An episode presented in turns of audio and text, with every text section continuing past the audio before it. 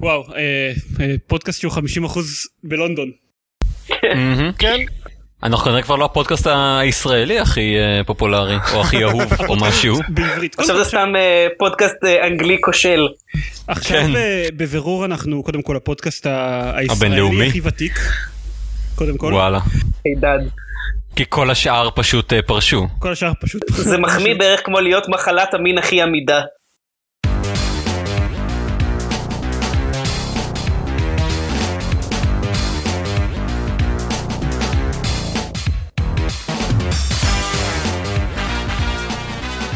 ברוכים הבאים לגיימפוד, הפודקאסט של לוג המשחקים גיימפד, אני עידן זרמן ואיתי. דני. עידן דקל, ואני, מעולה. ושמך, ושמך בישראל? אה, אני, אני בניגוד אליך באמת בישראל, עופר זה שוורץ. נכון. כן, הפודקאסט שלנו עכשיו עלה והוא עכשיו 50% בלונדון. בהחלט. כן, זה מאוד מרגש. טוב, אני לא מתפנים שאכפת לי במה ששיחקתם בו- בשבוע. אז דני, אקסקום, אה? אה, אקסקום, סוף אז סוף. מה, דקל, אה, נלך לדבר בצד? כן, כן, יאללה. תשאירו אותי ודני לבד לכמה לכמה דקות. תשמע, אני כל כך שמח שזה באמת הדבר הכי אדיר בעולם, ולא רק אוי, כל כאילו יצר את הציפיות האלה. אוי, זה כל כך מוצלח. כל כך מוצלח. כן, ואני ממש שמח שהם נפטרו מכמה דברים מעיקים שלא היו שורדים את מבחן הזמן והוסיפו דברים אחרים שהפכו את זה לכל כך אדיר. כן. אה, אז טוב, אני אני מרגיש... אני מרגיש קצת מגוחך כאילו לעשות את זה, אבל, אבל נס, נספר מה זה אקסקום לרגע. אה, תודה לך. חילול קודש. נספר, נספר מה זה אקסקום ואז נתחיל לדבר על, על כמה זה אדיר שכמו שהסקתם בטח אני ודני שיחקנו מאז שהוא יצא ביום, ביום שישי באקסקום כן. פרילוד. לא, בין לבין ישנתם, קראתי על ישנתם טרוריסטים. באמצע? ישנתי באמצע אפילו נפגשתי עם אנשים וואו. כן אני לא כזה טוב בקטע הזה של להיות גיימר אה, הארדקור. שיחקתי בו בסך הכל חמש שעות עד עכשיו אז עדיין מוקדם מדי לקבוע אבל אני חושב שזה מועמד חזק למשחק אה, השנה של 2012 מבחינתי. כן, כן.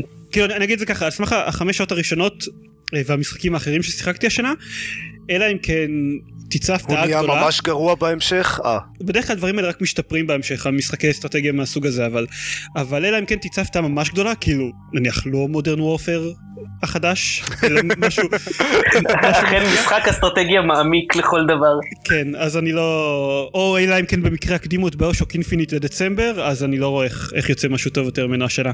אז אקסקום, למי שעדיין לא מכיר, ואם כן אז מאוד מאוד מאוד חבל, אקסקום זה משחק אסטרטגיה קלאסי ומאוד מאוד מוכר, שבו אתם נלחמים בחייזרים שפולשים לכדור הארץ. המשחק מחולק לשני חלקים בערך, יש את החלק שבו, האסטרטגי, שבו אתם בונים בסיס ומגייסים אנשים ומכינים ציוד ומגייסים חיילים ובעצם מתכוננים לפלישה אה, ואת החלק של הקרב שהוא משחק אסטרטגיה מבוסס תורות שבו אתם עושים תור החייזרים עושים תור והמטרה שלכם זה להרוג כמה, שיות- כמה שיותר מהם כמה שפחות אנשים חפים מפשע ושהם יהרגו לכם כמה שפחות. זה הכל המשחק המקורי ש- המשחק המקורי מ-94 הוא עדיין נחשב על ידי רבים לאחד המשחקים הטובים ביותר אי פעם והאכזריים ביותר אי פעם הוא היה קשה בצורה נוראית אפילו ברמה בגינר. Uh, המשחק החדש שיצא לו עכשיו הגרסה החדשה של אקסקום היא uh, מדהימה מצוינת אני הבנתי אבל שהמשחק המקורי היה קשה בין השאר בגלל שהוא פשוט לא מסביר כלום. הוא פשוט זורק אותך פנימה ואומר, אוקיי, תעשה דברים. זה נכון, אבל זו לא תמות. הסיבה היחידה.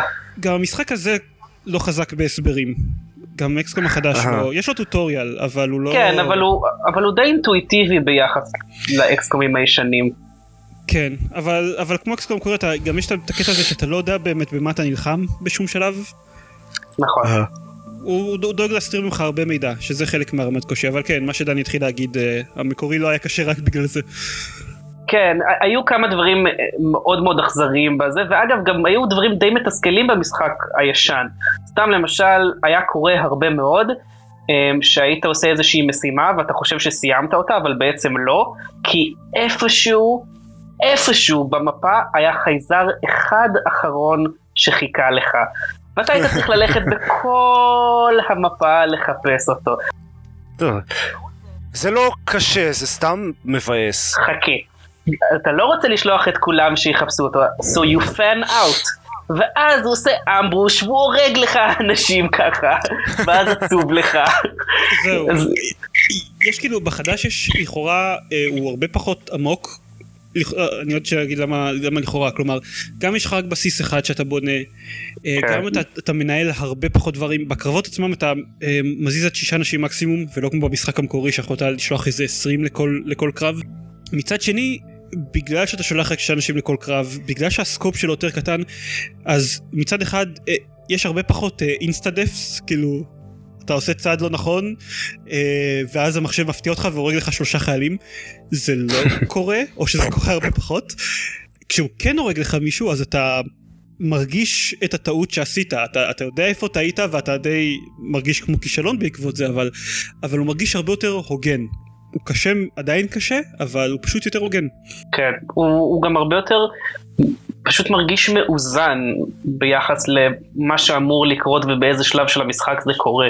הוא, הוא מרגיש מאוזן, אבל עדיין כאילו כל העולם נגדך, כאילו, כן, בצדק. הם, הם הפכו אותו לפחות מתסכל אבל לשמור את, התחושה הזאת שאף פעם אין לך מספיק כסף אף פעם אין לך מספיק משאבים ותמיד כל המדינות בעולם מצפות שתעשה מיליון דברים עבורם ואם אתה לא עושה את זה הם מקצצים לך במשאבים ואז אתה יכול לעשות עבורם אפילו פחות. פשוט כאילו המדינות שמממנות את אקסקום הם חבורה של whining pussies אין לי כאילו. איך לתאר את זה. אז הם השאירו את זה. כן, כן, אבל- כמו שצריך. כן, אבל פתאום משחק, אתה הרבה יותר מודע לזה, כאילו, במקום המשחק, המ- במשחק המקורי זה היה כזה, אתה יודע בערך כמה המדינות מתעצבנות עליך, פה יש לך פשוט מד, הוא נקרא doom tracker, כשהוא מגיע עד הסוף, זהו. סוגרים את אקסקום, ואתה, לא יודע, פורש הביתה וחייזרים כובשים את כדור הארץ. וואו. כן. משחק, טוב, בסדר, לא, אנחנו לא רוצים יותר להגן מהפלישה, עזבו את זה. כן. אמ, שואל אותנו אור ברום מתי הוא יצא על אקסקום התשובה לזה היא ביום שישי כן. או ביום שני אם אתה חי במדינות מתוקנות. זה, זה ממש מתסכל לראות את ה counter ב Steam עולה שמראה שכבר לא יודע איזה 30 אלף אנשים משחקים באקסקום אבל לי אה, לא זמין להורדה. כן, האמת שבהתחלה לא הבנתי למה זה. כן. עד שקלטתי שעדיין עושים את הקטע הזה של ה-staggered releases למרות שאין לזה שום היגיון ביקום דיגיטלי. כן אבל אתם, אתם, אתם יודעים שזה, שזה קיים, כלומר, אתם, כן, זה ידוע. אנחנו יודעים שזה קיים אבל קל לשכוח מזה כי זה אידיוטי. כן, באותה נכון. מידה ששכחתי שאני באזור זמן אחר ובעצם השעה בארץ כבר תשע. לא, זה כי אתה אידיוט, זה שונה. אה. אה, גם בעולם דיגיטלי עדיין אזור- לאזורי הזמן יש אה, יש סיבה לקיום שלהם. עופר תראה כן. תראה איך- הלונדונים האלה כל הזמן מקליטים אחד את השני אין ביניהם אחוות כן. ישראלים כמונו. אה, נכון. כן, כן, אני זה זה. בתקווה לא אהיה ישראלי עוד שנה. אני. שמח אבל שסיכמנו שאני אידיוט גם בעולם הדיגיטלי וגם באנלוגי. אבל אתה אידיוט בזמן אחר בכל מדינה. או, זה נכון. אה, טוב בוא, בוא נחזור לאקסקום כאילו נדבר אנחנו לא נדבר המון על אקסקום כי אנחנו רוצים מתישהו בגלל שיש לנו כל כך הרבה דברים להגיד עליו אז נקליט עליו פרק מיוחד מתישהו אבל אה, לא יודע תספר עוד מה אתה אוהב בו במיוחד. אמ, אני מאוד אוהב את ה streamlining שעשו למנגנון הקרב, אמ, ככה שהקרבות הרבה יותר דינמיים וזורמים. הם, הם הורידו חלק מהמרכיבים שהיו ב, בקרבות הישנים, בקרבות של המשחקים הישנים, והוסיפו חדשים, ככה שיוצא שבעצם התורות הם יחסית מהירים. אה, וזה לא איזשהו אירוע טקטי מייגע, אלא באמת כאילו המתח נשאר מאוד מאוד גבוה, ואני גם באמת אוהב איך שההחלטות האסטרטגיות משפיעות מאוד על מה שקורה כאילו בקרב הטקטי אחר כך. ובאמת הקטע שאתה מתחבר אמוציונלית לאנשים שלך, ככה שמישהו שקידמת במשך הרבה מאוד זמן מת, אז זה דיכאון ממש. זהו, אה, אה, אני אה, סיפרתי את זה כבר לכמה מכם, במסגרת ההתחברות האמוציונלית לד- לדמויות אפשר הרי, אפשר לתת להם שמות, ואם עשיתם פרי אורדר גם אפשר לעצב כל מיני דברים במראה שלהם, או לפחות יש יותר חופש פעולה בעיצוב שלהם, בעיצוב של המראה שלהם. אני קורא לאנשים באקסקום על שם אנשים שאני מכיר.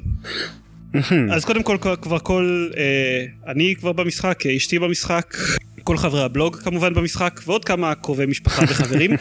זה מעניין שאתה אומר את זה, כי לי יש אה, צלף שנקרא בת פלאג. או, או. דני, גם אתה צלף אצלי. כן. אה, אתה הצלף היחיד שלי בינתיים. ומה שיותר, אבל כאילו זה בסדר, עליך קל לשמור בחיים, כי אתה צלף, צלף. מאחור. אה, דקל, אתה אסולט. מהמם. אסולט זה אנשים שמתפרצים קדימה אה, בשביל להגיע לטווח אפס מהחייזרים ולתת להם שוטגן בפרצוף.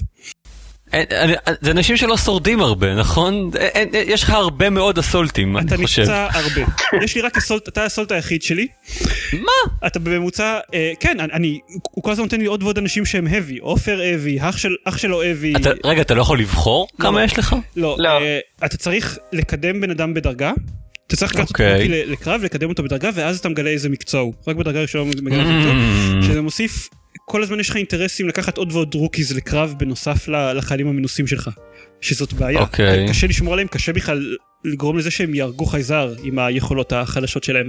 אז אני מקבל מיליוני heavies, עד עכשיו קיבלתי קצת support, דורון אגב הוא support, סתם אם זה מעניין אתכם, וקיבלתי רק אסולט אחד וצלף אחד, הצלף הוא דני, אתה אסולט, מה שאומר שבממוצע יש לי כל משימה רביעית אסולט ושאר הזמן אתה בבית חולים.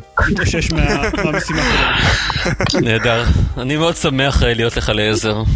אבל אתה, אתה מאוד טוב בתפקיד שלך, שתדע. ברור שאני מאוד טוב, אני כמו, אני כמו לופרים. אני בא לקרוב, יורה בהם, ואז אחר כך צריך לרדוף על עצמי, לרדוף אחרי עצמי מהעתיד במשך אה, שעתיים. אבל דקל, אם תהית, אתה לא בבית חולים. אתה לא בבית חולים עם Mm. אסתמה כרונית, אתה פשוט יורים בך כל הזמן. זה זה שקט. קצת מעיד, אומר משהו על האיכות אה, איכות למה שלך אתה נותן לי בתפקיד. שריון יותר טוב, זיירמן? אני, אין לי כסף לשריון יותר טוב. או גאד. אוי, כמו צה"ל. אני מתפטר, כן. אתה פחות חשוב לו מהכסף. זהו, בדיוק. הח- החיים של דקל, שריון. החיים של דקל, חופשה בפריז. איזה בעיה, בפריז אין טעם לעשות חופשה. אה, הייתה, שם משימה של טרור מישן שאני בחרתי שלא לעשות אותה, כי Mm. באירופה יחסית אוהבים אותי.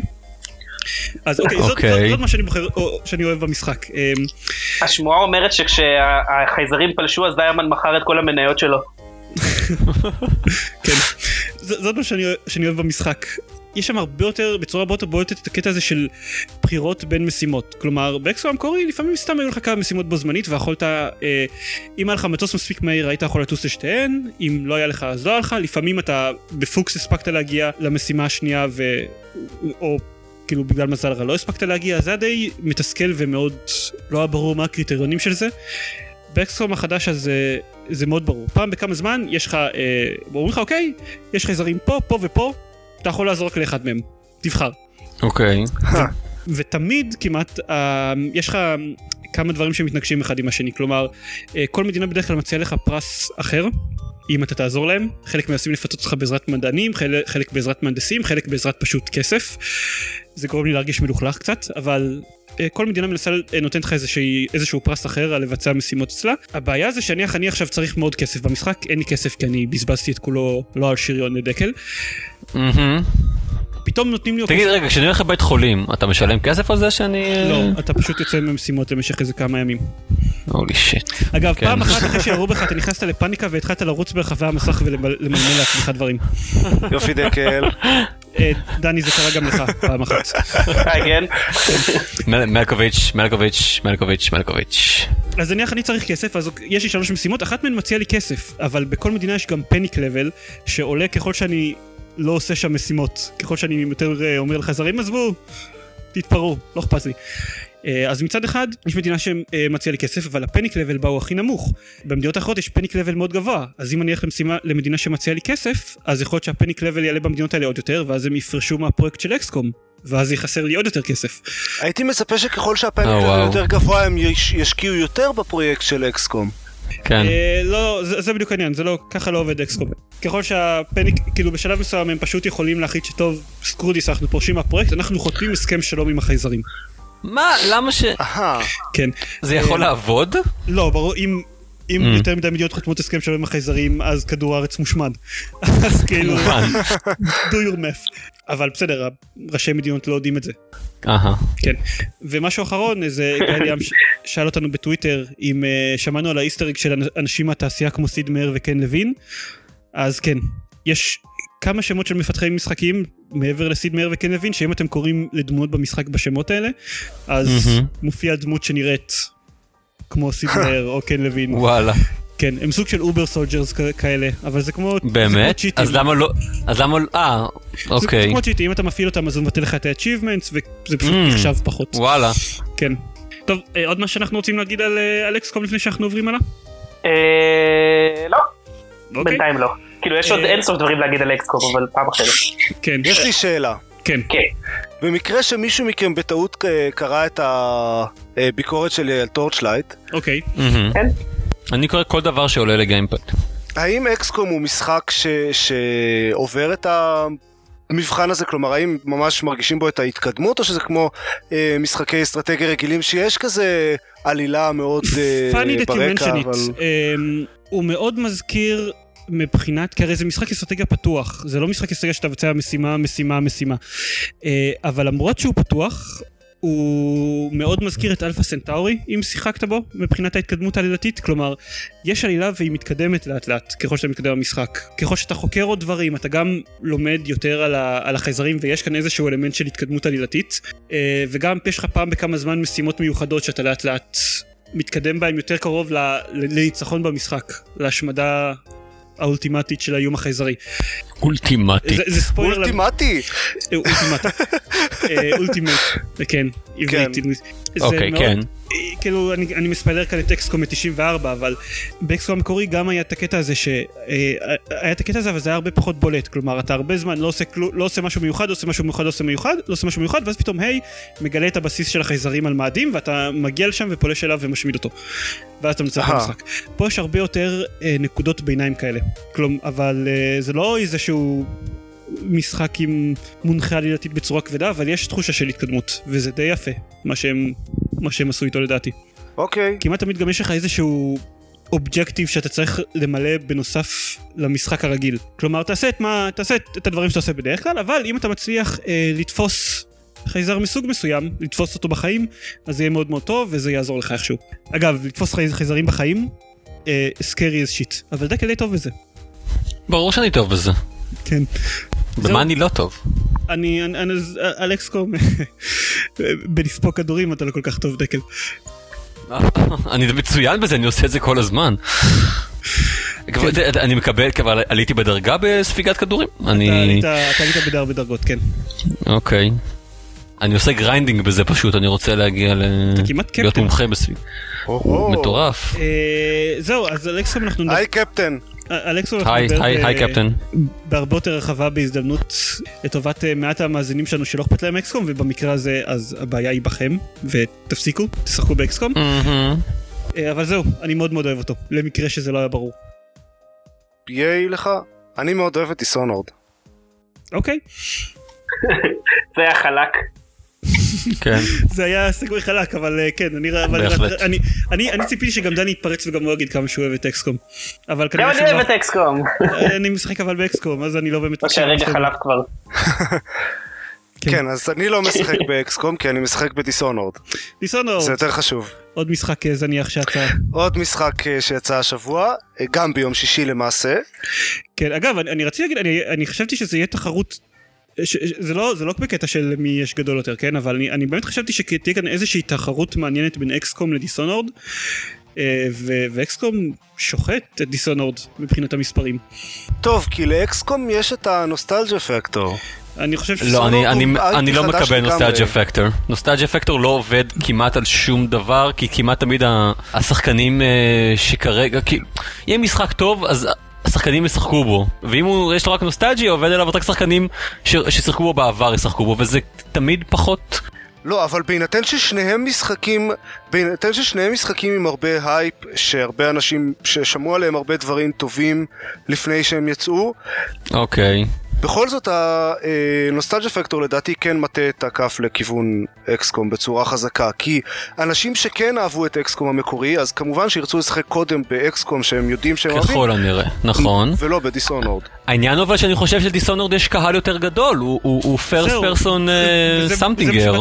זה מה שבאתי להגיד, מהבחינה הזאת כן. זה, זה חשוב לי, כי כאילו משחקים כמו דיסונורד, משחקי אה, תפקידים FPS כבדים כאלה, אז כן. אנחנו כבר יודעים שיש להם קהל, אנחנו, יצא סקיירים מאוד מאוד הצליח, הראה לכל הפאבלישרס שהמשחקים האלה יכולים להיות פופולריים בצורה מטורפת. אקסקום בדיוק. זה מסוג המשחקים שלפני שנתיים אף מפיץ משחקים לא היה שם עליו כסף, חוץ מהחבר'ה שמימנו את XCOM, כן? אבל apparently. זה, זה ז'אנר כזה, אתה יודע, שנחשב מת שמור לענקים גדולים כמו Civilization או לכל מיני משחקי אה, נישה כמו Crusader Kings זה ז'אנר כזה שלא אני, אני לא חושב שהיו ממנו ציפיות כמו מ Dishonored בגלל זה אני מאוד מאוד אוהב את זה שהוא כל כך מצליח. אה, אני גם בעד שהוא יצליח, אני באופן כללי בעד שז'אנרים פחות סטנדרטיים יראו שהם יכולים להצליח. כן, נדבר אולי אחר כך על סימולטורי חלל בחלק של. י- יש גם משהו שמזכיר ב XCOM את, את משחקי Jagged Alliance, שזה גם אה, סדרת משחקים שנעלמה לה זה, וכשהיא עשתה reboot אז היא עשתה אותו כ live action. כן, אבל הוא לא עשה אותו כ live action. שזה כן, כאילו, אז- גם עושה את זה, אבל אנחנו לא יודעים מה קורה איתו בינתיים. אז אז Dishonored? אז Dishonored. כן.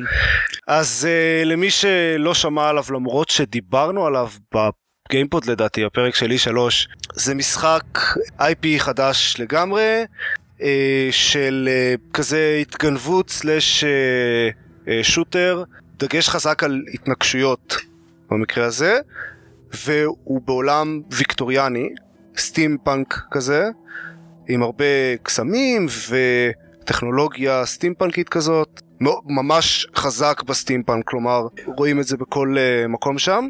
הוא הם- עיצב אותו מי שעיצב את סיטי 17 בהף לייף, משהו כזה, לא? אה וואלה, אני לא ידעתי את זה. שמעתי את הפרט מידע הזה איפשהו ואז הסתכלתי על תמונות מתוך אה, דיסונורד ואמרתי אה, אה, הגיוני. נראה, יש בו משהו דיסטופי מזרח אירופאי כזה. כן, אוקיי, הוא מאוד סבבה. דיסטופי ודי מזרח אירופאי. ה- הסיפור הוא שיש איזה אה, עיר, אני אני אפילו לא יודע מה הולך מסביב לזה, זה...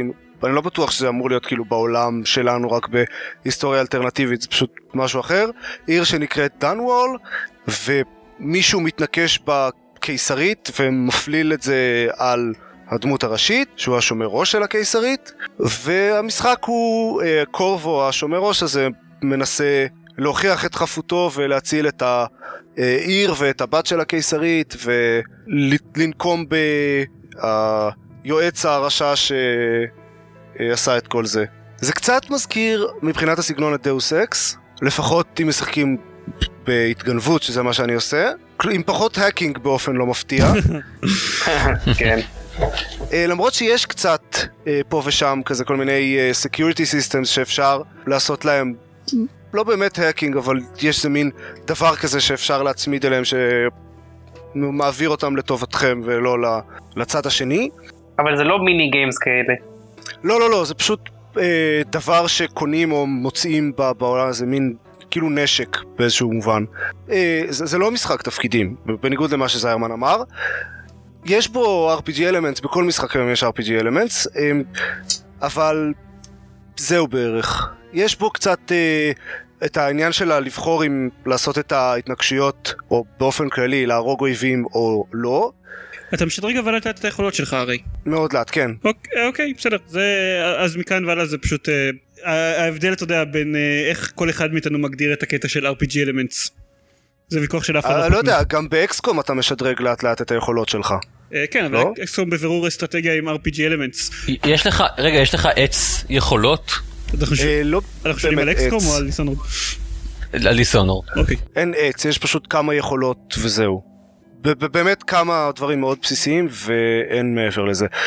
בוא נספר על המשחק. אז בלי להתווכח על מה הסגנון המדויק, אה, יש בו את האופציה של אה, להתגנב, ויש את האופציה של פשוט ל- ללכת ולהרוג את כולם. אני הלכתי על ההתגנבות כמובן.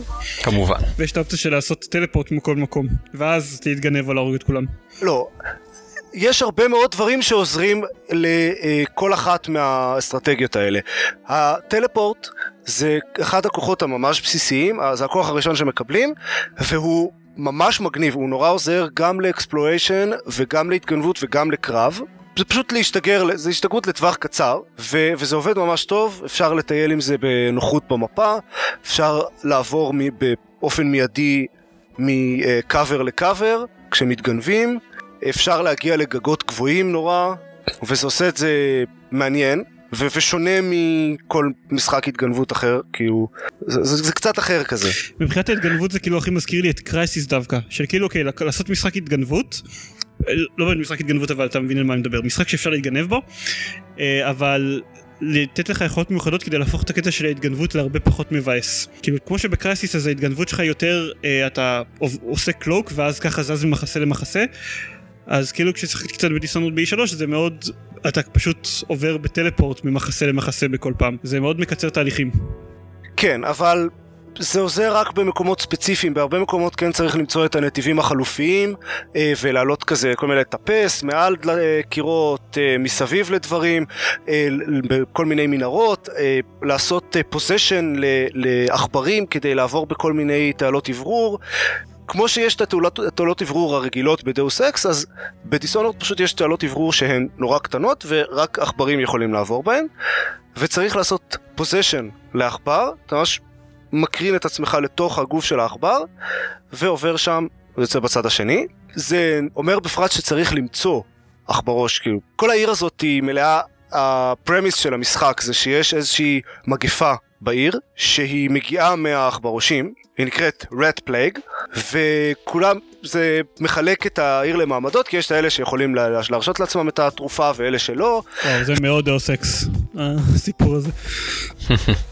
זה סייבר פאנק אבל זה סטים פאנק כאילו לא, מבחינת העלילה של Deus Ex המקורי שיש את המחלה שמחלקת שמחלקת את העם לאלה שיש להם כוח והשפעה ויכולים לעשות את התרופה. כן זה מאוד מזכיר את Deus Ex וגם פה יש מלא דרכים להגיע מכל מקום לכל מקום בין אם זה עם עכברושים, אפשר לעשות possession גם לדגים ולהיכנס מכל מיני תעלות כזה. כן, אני מסתכל על רשימת האצ'יבמנטים שלך עכשיו. you, took possession of a fish. Yes, I took possession of a fish. אה, או מעל הגגות, או מכל מיני כניסות סודיות. ואפשר גם, אה, כמו ב-Human Revolution, לעשות את זה בקטע סושיאל כזה, ממש להשיג מאנשים דברים. אני למשל השגתי uh, מפתח לאיזשהו מקום שהייתי צריך להגיע אליו מאיזה uh, אישה שהצלתי ברחוב מאיזה שני, שני בריונים שתקפו אותה.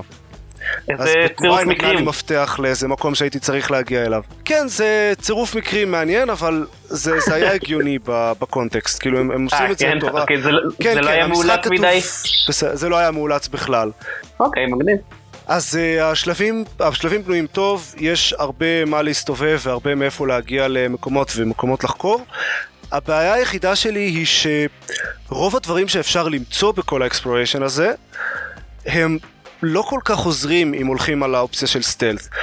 סליחה, אם הולכים על האופציה של stealth בלי להרוג את האויבים. כלומר, אפשר לעשות stealth ועדיין להרוג את כולם, פשוט בלי קרבות אמיתיים, אלא פשוט להתגנב מאחורה או עם uh, חצים יש שם, יש שם מוטיב גדול של assassination, קשה לעשות את זה בלי להרוג אני חושב. אה, זה דווקא הם עשו ממש יפה.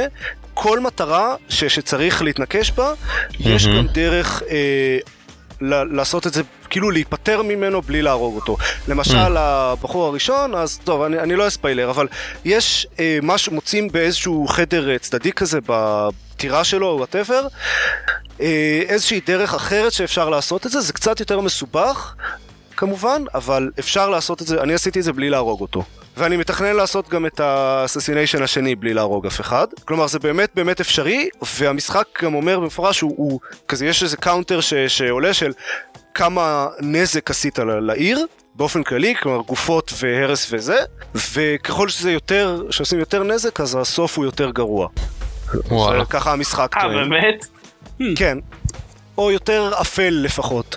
לא יודע לגבי גרוע. אה, אז מה שהתחלתי להגיד זה שכל ה exploration הזה זה מאוד כיף ונחמד, הבאסה היא שכשהולכים על טקטיקה של stealth, אז רוב הדברים שמוצאים אין מה לעשות איתם.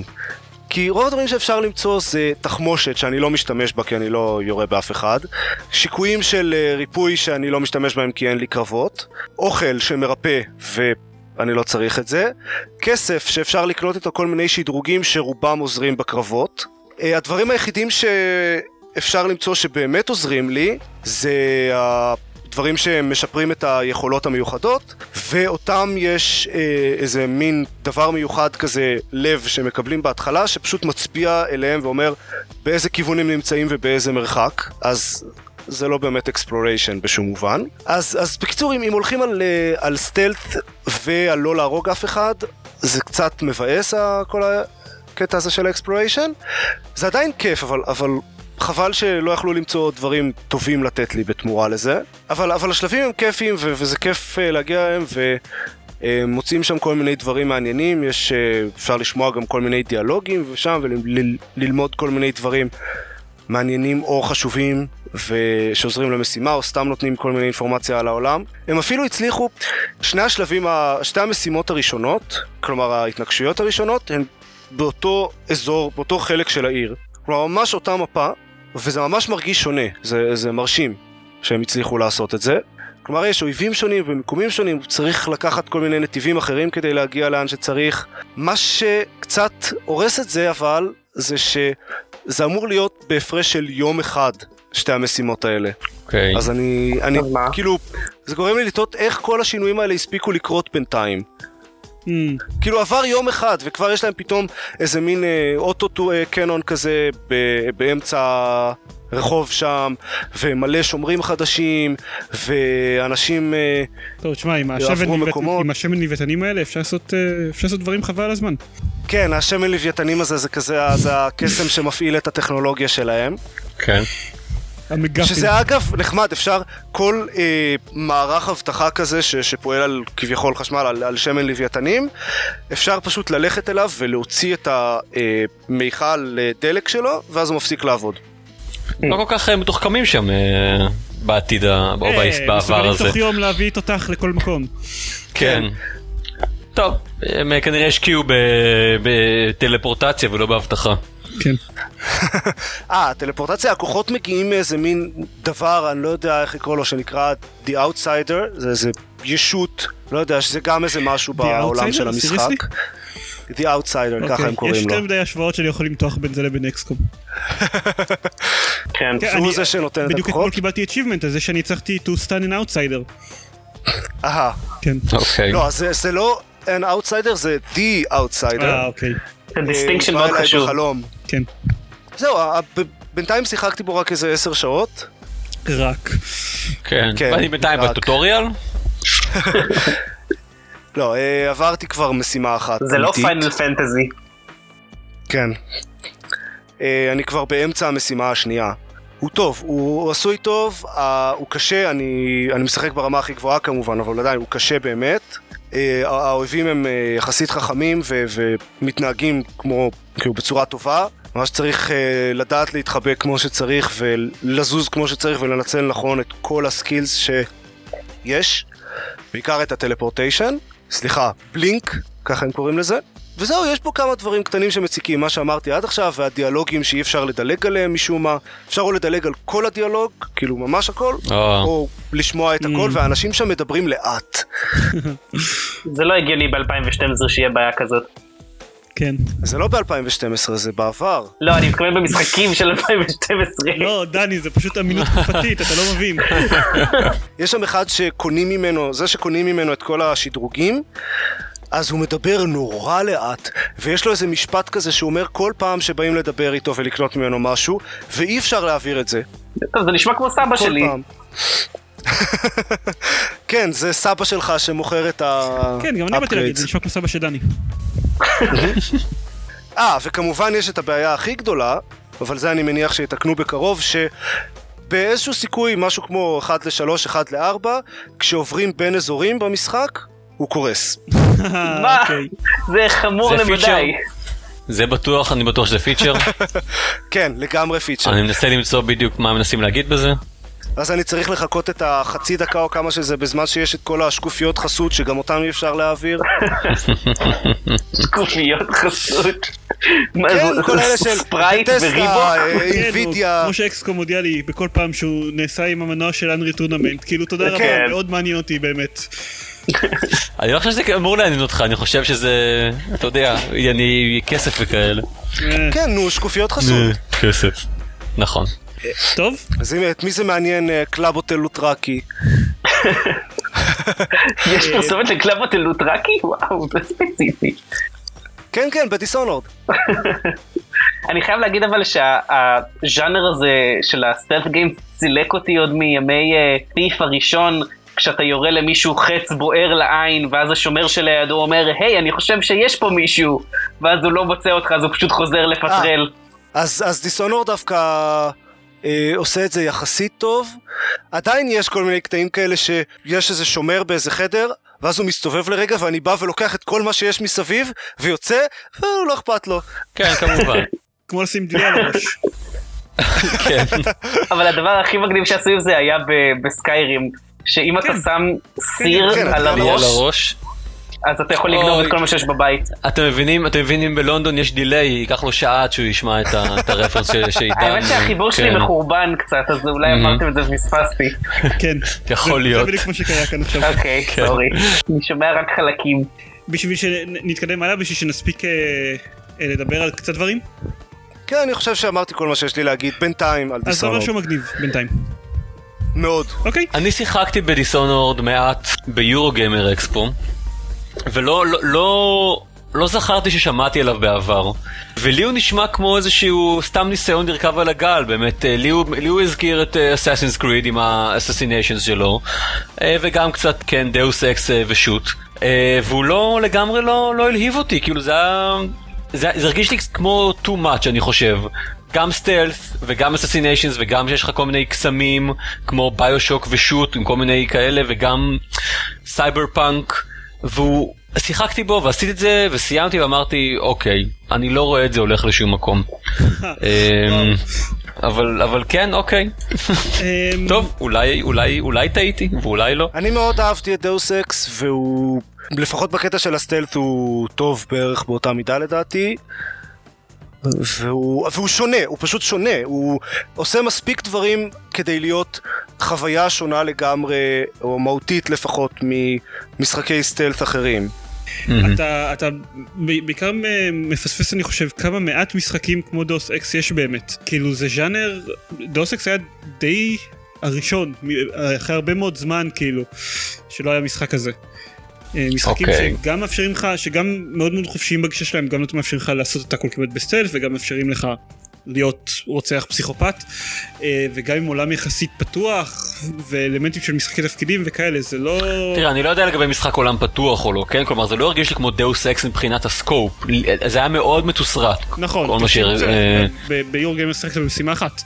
אה, נכון. אני רק- רוצה להגיד שכאילו הסיבה שאנשים שכן שמעו על המשחק הזה קודם שמו עליו עין הייתה בגלל אה, הייחוס המשפחתי שלו בעיקר. מה? המעצב שלו? אה, כן, הרווי סמית אה, היה אחד מהמעצבים אוקיי. שלו, שידוע גם בתור מישהו שאחראי בצורה כזאת או אחרת ל Ultima 8 ו System Shock ואודאוס אקס. שמעתי על המשחקים האלה. כן, יש לו איזה כאילו טיפה כמה... אה, עזוב, ו Bethesda היו ה publishers שלו, אנשים שמו לב לזה רק בגלל הייחוס המשפחתי שלו. אה, אוקיי. בלי קשר לזה, אני... כשאני עסקתי בזה ב-E3, אז זה היה אחד מהמשחקים שאני הכי אהבתי בתערוכה. כי בדיוק בגלל זה שהוא גר... יצר אצלי בראש, היי, זה כמו Deus Ex.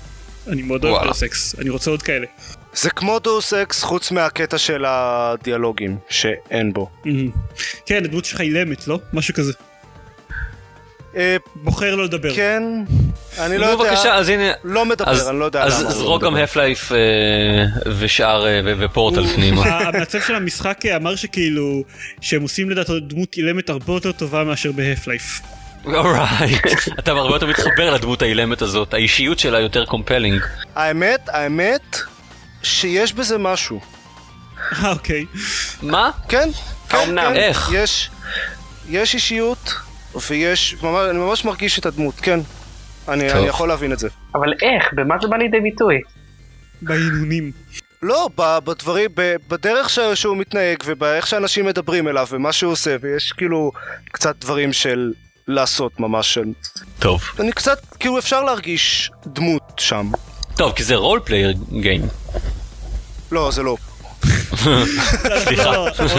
אני לא לא יודע למה אני חשבתי חייב את זה. להגיד ש Dishonored כושל כ tower defense, אני ציפיתי להרבה יותר. בתור התחלה אין שם towers בכלל.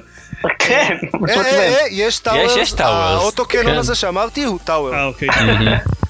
אבל הוא יותר offense כנראה. כן, זה tower offense. או tower stealth. בוא זה- בוא בוא towers. נרוץ קדימה. דקי אתה לא שיחקת בשום דבר מעניין נכון? אני לא חושב, לא. התחלתי את Driver אה, San Francisco, אין לי הרבה מה להגיד עליו. הוא מגניב, דורון דיבר עליו כבר בעבר. אוקיי. אז כן. אז אם יהיה לך יותר דברים להגיד על כמה מגניב אז תגיד אותם בשבוע הבא. כן, לא, אני בספק, אני- אבל אני- בסדר. אני רוצה לדבר רק רק כמה דקות ממש אה, על מונסטרס 8 מי קונדו. Your הקונדו, אוקיי.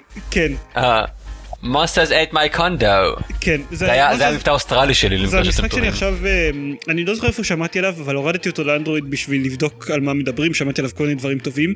מה ששתה הרבה שעות מהחיים גם לי וגם לגלית יותר מאוחר, זה, זה משחק של אדולט סווים, החבר'ה האלה שעושים משחקים טובים ומוזרים, כמו רובוט יוניקורן אטק למשל. והוא בעיקר גורם לי להבין עד כמה ההגדרה של משחק בתור match free היא לא מספקת. כי אם אני באמת רוצה להגדיר אותו, אז מונסטר זייט מי קונדו הוא match free. עכשיו תנו לי להסביר לכם מה אתם עושים בו. יש לכם בניין דירות. בבניין דירות יש דירות בכל מיני, בכל מיני צבעים. המטרה שלכם זה שהבניין לא יתמוטט. אה, ואתם צריכים ליצור רצפים אה, של שלוש דירות באותו צבע כדי להעיף דירות מתוך המגדל. אתם צריכים לעשות את זה במהירות, כאילו, כדי שהמגדל רק ייפול כלפי מטה ולא באמת יתמוטטו דירות. עד כאן, עד כאן טריוויאלי, נכון? Mm, אוקיי, עכשיו. נראה לי. יש גם איזה קטע כזה שאם אתם עושים אה, שלישייה של דירות אז מופיע לכם זה נקרא דירת אה, ברונזה דירה כאילו משודרגת אם אתם עושים שלישייה של ברונזה מופיע די, דירת סילבר שלישייה של סילבר גולד וככה אתם יכולים לשדרג את זה עד לדיימונד עד כאן בסדר עכשיו בכל צד של המגדל יש לכם מפלצת שיש לה עד ארבע צבעים, יש ארבע מפלצות כאילו, אחת בכל צבע, והמפלצת נהיית רעבה עם הזמן, ואם היא אוכלת דירות, אם אתם, כשאתם מעיפים דירות הצידה, המפלצת אוכלת אותם, ואם היא אוכלת דירות לא בצבע הנכון, היא מתעצבנת. אם היא לא אוכלת דירות הרבה זמן, היא מתעצבנת. שוב כמו סבא שלי. אם, היא מתעצבנת, אז היא רוקעת ברגליים בזעם, ואז המגדל שלכם קצת הדירות עפות לצדדים, ויש סיכוי שיתמוטט. כאן זה אוקיי. כבר נהיה מוזר. זה נשמע הזוי למדי. זה match 3 עם עוד... אה, אם אתם עושים שלישייה יש בצבע שתואם למפלצת, המפלצת מתחלפת לאחת מהארבע מפלצות האחרות. אם אתם מאכילים אותה דירה שהיא ברונז, סילבר או גולד, אז מופעל הכוח המיוחד של המפלצת, שאז עושה כל מיני דברים. כמו למשל, להשמיע מוזיקה אירית מוזרה ברקע, ופתאום כל קומבו שאתם עושים מייצר שתי דירות ברונזה, או שתי דירות סילבר. וזה משחק מוזר, הוא מאוד, הוא מאוד יפני, למרות שהמפתחים שלו הם אמריקאים למהדרין. הוא יותר פרודיה על, על סרטי מפלצות ועיצוב אה, יפנים. אה, אני אפילו לא רוצה לדבר על האישה השמנה ששרה כל פעם שהמגדל מתמוטט ואתם מפסידים את המשחק, ואז היא שרה אם אתם הצלחתם, השיר שלה משתנה בהתאם לאם... טוב, אתה יודע, it's not over until the fat lady sings. בדיוק, אבל אם אתה השגת את ההיי סקור אז היא שרה, you got the high score, you got the high score, high score, high score. אה, ויש גם דירות, אה, דירות שהן בלוקים שאתם לא יכולים להזיז אלא אם כן זה חלק מקומבו ופצצות שאתם יכולות לגרום למ- למגדל שלכם להתמוטט אם אתם לא משלבים אותם בקומבו בזמן ויש את הדירות שנראות כמו אה, דירה בצורת חתול, אין דרך אחרת לתאר את זה, שגם הם עושות דברים מוזרים אחרים. אה? משחק בקיצור, יש בו דברים מוזרים שעושים דברים בו דברים מוזרים. מוזרים. אם אתם עושים רצף של שלוש דירות, זה נקרא בד קונדו, זה דירות שהן בלוקים או פצצות, אז נוצר לכם חתול. אתם עושים רצף של שלושה חתולים, קורה משהו מגניב, או שאתם יכולים לש- לשלב אותו כקומבואים אחרים, ואז הוא גם עושה דברים מסוימים. הוא משחק מאוד חכם, מהמם. כאילו, באמת, הוא... כזה, כזה אה, גאון אוטיסטי נשמע. לא, אם משחקים בו חכם, זה, זה ההבדל בין להגיע למעט ניקוד, מעט ניקוד זה כמה מיליונים בודדים, לבין כמה מאות מיליארדים, או המספר שאחרי מיליארדים. אה. כאילו, זה... זה- יש- מיליארדים ואחד. כן, אלף מיליארדים. הוא, הוא מתגמל משחק חכם ו- ואסטרטגי של כל הזמן איזה, איזה, אתם יכולים הרי לשלוט באיזושהי צורה באיזה מפלצות יהיו לכם, ובהתאם למפלצות איזה כוחות תוכלו להפעיל. ואם אתם עושים עם זה דברים חכמים זה אז אתם יכולים להגיע לניקוד מאוד מאוד גבוה. הוא מאוד חכם, הוא מעוצב מגניב ממש, והוא ממכר אה, בטירוף. זהו. כמובן. הוא עולה בסך הכל דולר, אני מאוד מאוד ממליץ לכם להוריד אותו. אני מוריד אותו ברגע זה ממש. מעולה? אין בכלל אתר כזה. מה? סליחה. מה? כלום זה היה רפרנס עלום. אה אוקיי. אה, זהו. זה מונסטר זייט מייקונדו. חדשות? אני יכול להגיד קודם משפט אחד על אנצ'ארטד? אוקיי. שיחקתי באנצ'ארטד 1 ו-2, אני כנראה אשחק מתישהו בשלוש, אבל לא מיד, ונהניתי, כאילו לא מאחד, אנצ'ארטד 1 היה ממש גרוע, אבל מאנצ'ארטד 2 נהניתי, זה משחק טוב, הוא עשוי ממש טוב, סבבה. אני מסכים עם זה. זהו. מעולה. רק מה- משהו קטן, רק לפני שאנחנו... לפני שאנחנו מתקדמים לחדשות. אה, רותי הזין כתבה שלך. לנו... סליחה, כן? מה? רותי כתבה? לנו אה, בטוויטר שהטוטוריאל מגניב, הדיאלוגים כתובים לא משהו מינוס, ולמה תמיד המד- המדענים גרמנים. על מי אנחנו מדברים עכשיו? על אקסקום. על אקסקום. אה, הדיאלוגים כתובים... אה, אין לו- אין במשחק הזה הרבה דיאלוגים, אני מוכרח לציין. אבל אני מסכים עם זה שהם כתובים למשהו, אבל אין הרבה מהם. והמדענים גרמנים כי ככה. אני לא כי יודע למה. גרמנים אני- טובים יותר במדענות, אין מה לעשות. אבל יש מדען. גרמני אחד. אחת כאילו יותר נכון. כן. רויטל כתבה לנו על מונסטר זייט מייקונדו, אה, לא לא לא לא לא, אני לא שומעת אתכם כי ככה בטעות אולי ייחשף לעוד משחק אוכל חיים ומתסכל כמו FTL. או FTL, או FTL. מזל שהגיע XCOM ושחרר אותי ממנו. חבל הזמן. זו הדרך שלך, אתה פשוט מחליף אה, הרואין בקוקאין. כן, בדיוק. זה- זה gateway drugs. זה אנלוגיה די מדויקת, אני חייב להגיד. כי אתה מסניף אה, קוקאין? כאילו, אה, את- אתה מסניף את XCOM בניגוד ל- להזרקות? כי שניהם עושים דברים רעים לבריאות שלך. סבבה. אני ניסיתי להחליף את אה, את FTL ב Disho... ב... לא Dishonored. רציתי להחליף את FTL ב Carrier Command, אבל אה, זה היה פחות אה, הרואין קוקאין ויותר אקמול. כן, בדיוק. אני, אני, אגב, אני קראתי עליו המון ביקורות ממש טובות, אני רוצה לחזור ולתת לו עוד צ'אנס, אבל אין, הוא כאילו... כאילו לא אהבת אותו, זה מה שאתה רומז? לא אהבתי את ההתחלה שלו. ואומרים שאחרי שאתה מסיים את, ה, את כל...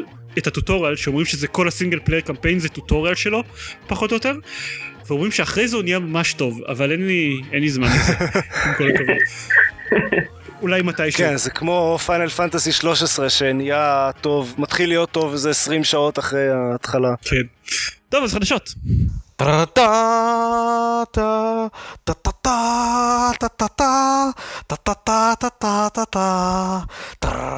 אז Digits, אה, Digits זה משהו חדש של מייקרוסופט, זה עדיין לא מוצר אמיתי, זה בהג- בהגדרה של ריסרצ' כרגע, אבל יש להם ממש דמו.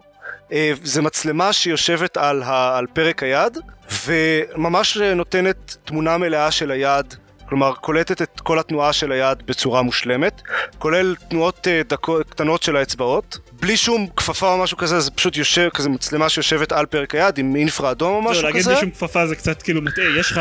כן, מצלמה יש לך מצלמה. זה זה סוג של Kinect לא, נייד, לא. זה נשמע. אין, אין כפפה, יש רק מין צמיד גדול כזה.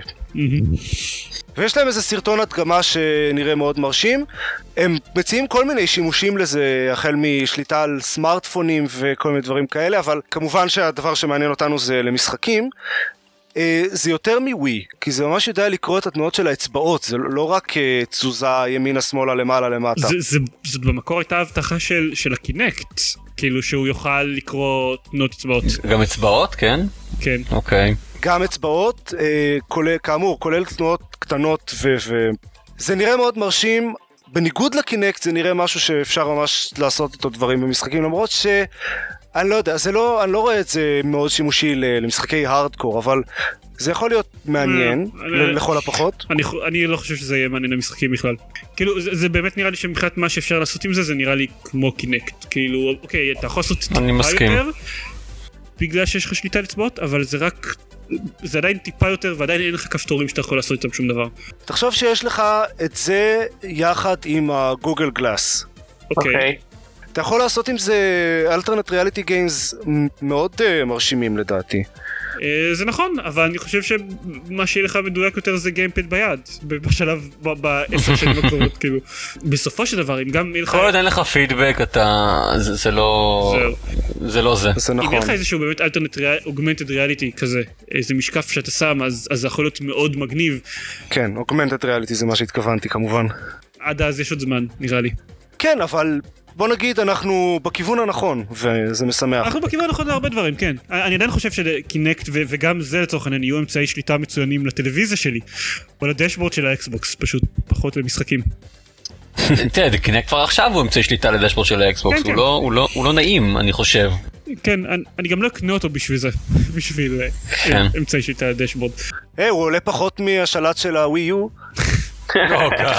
כן. אימא שלי עולה פחות מהשלט של הווי יו. That's disturbing. ולווי הוא בכל זאת הולך באיזושהי צורה. טוב, אז קריס רוברטס. אה, קריס רוברטס, אתם מכירים את השם? כי אני לא הכרתי. עד לפני... אוקיי. קריס רוברטס כהבחור שמאחורי Wing Commander? אתה אתה ידעת את זה קודם? כי אני לא ידעתי. אני די בטוח שידעתי את זה, כן. אוקיי. אה, אתה מדבר על על המשחק החדש? כן. רגע, אל תספיילר עדיין. אתה, אתה כבר ספילרת לפני איזה חצי שעה. כן. נכון. טוב, קריס רוברטס. קריס רוברטס הוא הבחור שהיה מאחורי Wing Commander Wing Commander Privateer ו Freelancer אה, מי שמכיר בקיצור הרבה מאוד סימולטורי חלל מאוד מאוד מוצלחים ואחרי שהוא עושה את הסימולטורי חלל המאוד מוצלחים האלה הוא הלך והיה מפיק סרטים בהוליווד במשך כמה זמן הוא עשה בטח את Wing Commander the movie. כן הוא עושה את Wing Commander the movie בתור אחד ממשחקי Wing Commander כאילו כבר היה כזה לא, היה לך, כן, Wing Commander 3 היה לך כזה, אבל הוא עשה אשכרה פשוט Wing Commander. אני, אני לא יודע אם זה הוא. סרט, הוא הוליווד, כן אוקיי. הוא כן עשה את, אה, היה producer ב Lord of War, הסרט ההוא, אם אתם זוכרים. קיצר, הוא עשה חלטורות בהוליווד במשך כמה שנים, ואז שהוא רוצה. לחזור לז'אנר פיתוח המשחקים, ושהוא רוצה לחזור לז'אנר הסימולציות אה, קרבות בחלל. לרוע המזל בינתיים ז'אנר הסימולציות בחלל מת כמעט לחלוטין. בתקופה שבה הוא עשה סרטים. בסדר, זה לא אה, מונע ממנו לחזור אליו. אפילו במשחקים שכביכול אמורים להיות בהם קרבות חלל, אין. כן, מה זאת אומרת? מס אפקט. מס אפקט, סטאר וורזים למיניהם. לא, אני, אני, אני שוב מזכיר כאן את Eurogamer, שיחקתי שם ב... gun suit, gunship, war something, שהיה סימולטור חלל. הוא היה, הוא היה... הייתה תקופה שהייתי משחק בסימולטורי חלל, כי זה היה מבחינתי כמו לשחק בסימולטור, אבל בלי להתחשב בכל מיני שטויות כמו אדמה וכבידה. אכן שטויות.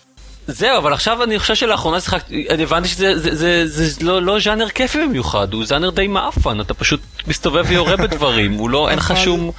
זה ז'אנר די מאפן כי עושים אותו די מאפן. אה, אז זהו, אז אני, אני תוהה, האם, האם היו סימולטורי חלל טובים, באמת? בטח. אה, ווין קומנדר, קומנדר, כן. זה- ווין קומנדר, אה, Freelancer שהיה open world space sim שזה היה מגניב. אה, X-Wing. ו- וזהו, לשם הגעתי. הסימולטור האחרון שיצא לי לשחק בו זה הפורט שעשו בהתבסס על המנוע של FreeSpace 2 ל- לעולם של Galactica. אוקיי, זה נראה לי נקרא Diaspora, משהו כזה. כן. נקרא לזה תפוצות בעברית. זה נשמע כל כך אה, אקלקטי ו... ו... מה המילה? פרינג'י, מה שאתה אומר. הפורט שעשו על איזה משהו על פי המנוע, אני ועוד שלושה חברים, אנשים בעולם, מה, זה היה שיחקנו שרץ בזה. איזה שש שנים, אבל זה, כן, אני גם שמעתי על זה. זה פשוט לא מספיק טוב, כי המנוע עתיק, ולא משנה כמה חידושים מנסים שנים. לעשות לו, זה פשוט לא מחזיק. לא מחזיק. אני, אני ניסיתי לפני, אה, טוב זה כבר, באתי להגיד לפני לא הרבה זמן, זה היה כבר לפני איזה שנתיים וחצי, ניסיתי אה, לשחק מחדש ב X-Wing, והוא עדיין משחק מצוין. X-Wing! פשוט כי הוא נותן לך לעשות עוד משהו חוץ מלהסתובב ולראות, אתה צריך לנהל את הכוח ל- לחללית שלך כל הזמן, אתה צריך, Mm. אם אתה חשוב לך יותר מהירות או מגנים או נשק, כאילו, אתה כן מתעסק עם עוד משהו חוץ מלכוון ולראות. ועכשיו, אה, אז כריס רוברטס, אתה לא ממש עשית את זה ב Wing Commander, אני חושב. ב Wing Commander היה יותר אה, עולם, נגיד את זה ככה, כאילו, הרי Privateer הקטע שלו היה מעבר לרק להסתובב ולראות בדברים, וגם אה, Freelancer, כאילו, היה עוד משחק מסביב לקטע של הלירות בדברים. עכשיו הוא רוצה לעשות משחק שאפתני למדי, אה, שהוא יקרא לו Star Citizen. שיהיה ניסיון שלו להחיות את הז'אנר הזה של הסימולטורים בחלל, ובדרך הוא רוצה לעשות משהו שהוא אה, יותר מה ש Freelancer היה יכול להיות אם היה להם עוד כמה מיליוני דולרים, כלומר יקום פתוח ו persistent, כלומר MMO, כמו EVE Online שהשחקנים בו מייצרים את כל המסחר וכל החלליות האחרות ובעצם אחראים לכל התוכן בתוך העולם הזה, אמ, שבנוסף לזה גם יש קרבות חלל סטייל Wing Commander כאלה. הוא הדגים דמו לכל מיני עיתונאים. הדמו זה לחלוטין סוג של proof of, of concept כזה, שהם עשו עם המנוע של Crysis, של Crytek כאילו, וסתם הוא הסתובב על איזושהי אה, נושאת חלליות ענקית כזאת, ואז בשלב מסוים הוא טיפס לחללית שלו ויצא החוצה, וטס ליד הנושאת, אה, הנושאת חלליות מאוד מקרוב, ואז המפתח, אה, אה, מה המפתח? העיתונאי שואל אותו סתם כבדרך אגב, תגיד, אתה יכול לצאת החוצה מהחללית וללכת ב zero G על, על, על הספינת אם הגדולה? ואז הוא עושה כזה, אה כן, בטח, ופשוט יוצא מהחללית ומתחיל ללכת ב- ב zero G על. הספינה הגדולה. וזה רק, אה. זה כאילו רק האלפא. לא האלפא אפילו, רק ה-proof of concept, הוא אומר שכן, במשחק המלא, אם יש בן אדם בתוך החללית והוא רואה אותך הולך בחוץ, אתה תוכל לנופף לו לשלום. זה, שזה מאוד חשוב. זה, זה לא זה חשוב, חשוב. זה, זה לא יהיה כיף בלי זה. ברור שזה לא חשוב, זה פשוט מגניב. כן, אין ספק. והבעיה זה שבשביל לעשות דבר כזה הוא צריך הרבה כסף, והוא הוא בסך הכל בחור שיש לו הרבה כסף, ויש עוד כמה אנשים שיש להם הרבה כסף שהם מעורבים בפרויקט, אבל הוא רוצה לאסוף עוד טיפה כסף. אה, אז הוא עשה לא בדיוק Kickstarter, כי זה לא באמת דרך Kicks- Kickstarter, אבל הוא פתח אתר משלו, שבו הוא מנסה לגייס לפחות 2 מיליון דולר, שזה סכום לא פסיכי, כאילו ה Double Fine Adventure גייסו 3.5 מיליון דולר בערך, אז תאורטית זה אפשרי. הוא גייס כבר שליש מהסכום תוך ארבעה ימים. בטח עד, ש... עד שתשמעו את הפרק הוא כבר יעבור את המיליון דולר והם אפילו הם, נותנים לזה מעגנים את זה בעולם של המשחק את התהליך של ה pre-ordering אתה לא עושה איזשהו לא תומך אתה לא תומך. בפרויקט אלא אתה עושה pre-order לחללית שלך בעולם של המשחק אוקיי. וככל שאתה תורם יותר אז אתה מקבל אה, גם כרטיסי citizenship יותר ברמה יותר גבוהה בתוך המשחק שתהיה להם איזושהי משמעות וגם אה, חללית יותר טובה בעצם אתה קונה חללית יותר גדולה. וואלה. זה די מגניב. זה ז'אנר שאני באמת לא עסקתי בו הרבה שנים כי כבר הרבה שנים לא יצא בו שום דבר טוב אבל אבל זה די מגניב ואני מאחל לו שיהיה לו בהצלחה. אכן. סבבה. אוקיי, אוקיי? גם אני אז. גם אתה? כן, בדיוק. למרות שלא אכפת לי ממנו. אח עופר. טוב אה, אז בעיקרון קרו עוד כמה דברים אבל הם לא היו מעניינים במיוחד. World of Warcraft וכאלה. World of Warcraft הוא באמת לא מעניין. אבל אבל בוואו יש פנדות עכשיו. אה, וואו, באמת נראה לי כן אני. אני לא לא משחק ב-World of Warcraft ואני כנראה גם לא אשחק פעם אבל ממה שאני שומע בפודקאסטים עליו יש כל כך חוסר התלהבות מוחלט מהרחבה של פנדות כאילו וזה לא סתם בהרחבה הקודמת אתם פאקינג השמדתם את העולם היה איזשהו אירוע כזה שעיצבו את כל אזרוט מחדש וכל פעם בכמה זמן הגיע דרקון שמשמיד את כל האנשים בעיר מסוימת אבל רגע, רגע, סתם שאלה. אם לא קנית את ההרחבה הזאת, אז העולם שלך לא הושמד? לא אוקיי עדיין היו שינויים דרסטיים בעולם פשוט אוקיי. פחות. טוב. בקיצור היו היו איזה שהם שינויים דרסטיים בעולם ואז מוציאים הרחבה אוקיי עם פנדות. מהמם. אני, אני, אני באמת שומע חוסר התלהבות לגבי זה אבל מצד שני גם הרבה אנשים אומרים שזה רק בגלל שכל הרחבה שנייה של של Blizzard ל World of Warcraft תהיה הרחבה ענקית. right, אלה החוקים. כמו Star Trek. אז רק משהו אחרון רק לפני שאנחנו נסיים לגמרי אה, רותי שאלה אותנו אם מישהו מאיתנו שיחק ב Plague Inc. של חברת אנדמיק, זה משחק שמשחקים בו, שמשחקים בו מחלה שאף אחד מאיתנו לא שיחק בו לדעתי, אבל אה, קרן לנצמן כתבה עליו פוסט בבלוג שלה ואנחנו פרסמנו אותו בפייסבוק שלנו ובטוויטר שלנו. זה מוכר לי הקונספט. זה כן, זה היה- מאז? היה משחק כזה פעם, אה, אבל זה לא אותו אחד? זה לא אותו אחד. אה, אוקיי. זה לא אותו אחד ובכלל אני- אני פשוט כאילו מרוצה מזה שאנחנו מדרדרים את, את קרן לנדסמן אתם לא מכירים אותה אבל אבל היא דוקטור. אנחנו היא מכירים אותו. דוקטור כן. וזה נחמד לדרדר אותה למשחקים זה הכל זה תמיד טוב. כן, כל בן אדם שלא מטפלת? בו. למחלות מדבקות אה, מדליק. לא, סליחה, אוקיי, רגע, רגע, היא דוקטור לרפואה. עם התמחות במ- במחלות מדבקות. כן, עשיתי את ה... ועוד סבבה, אחד. לא, זה אז חשוב.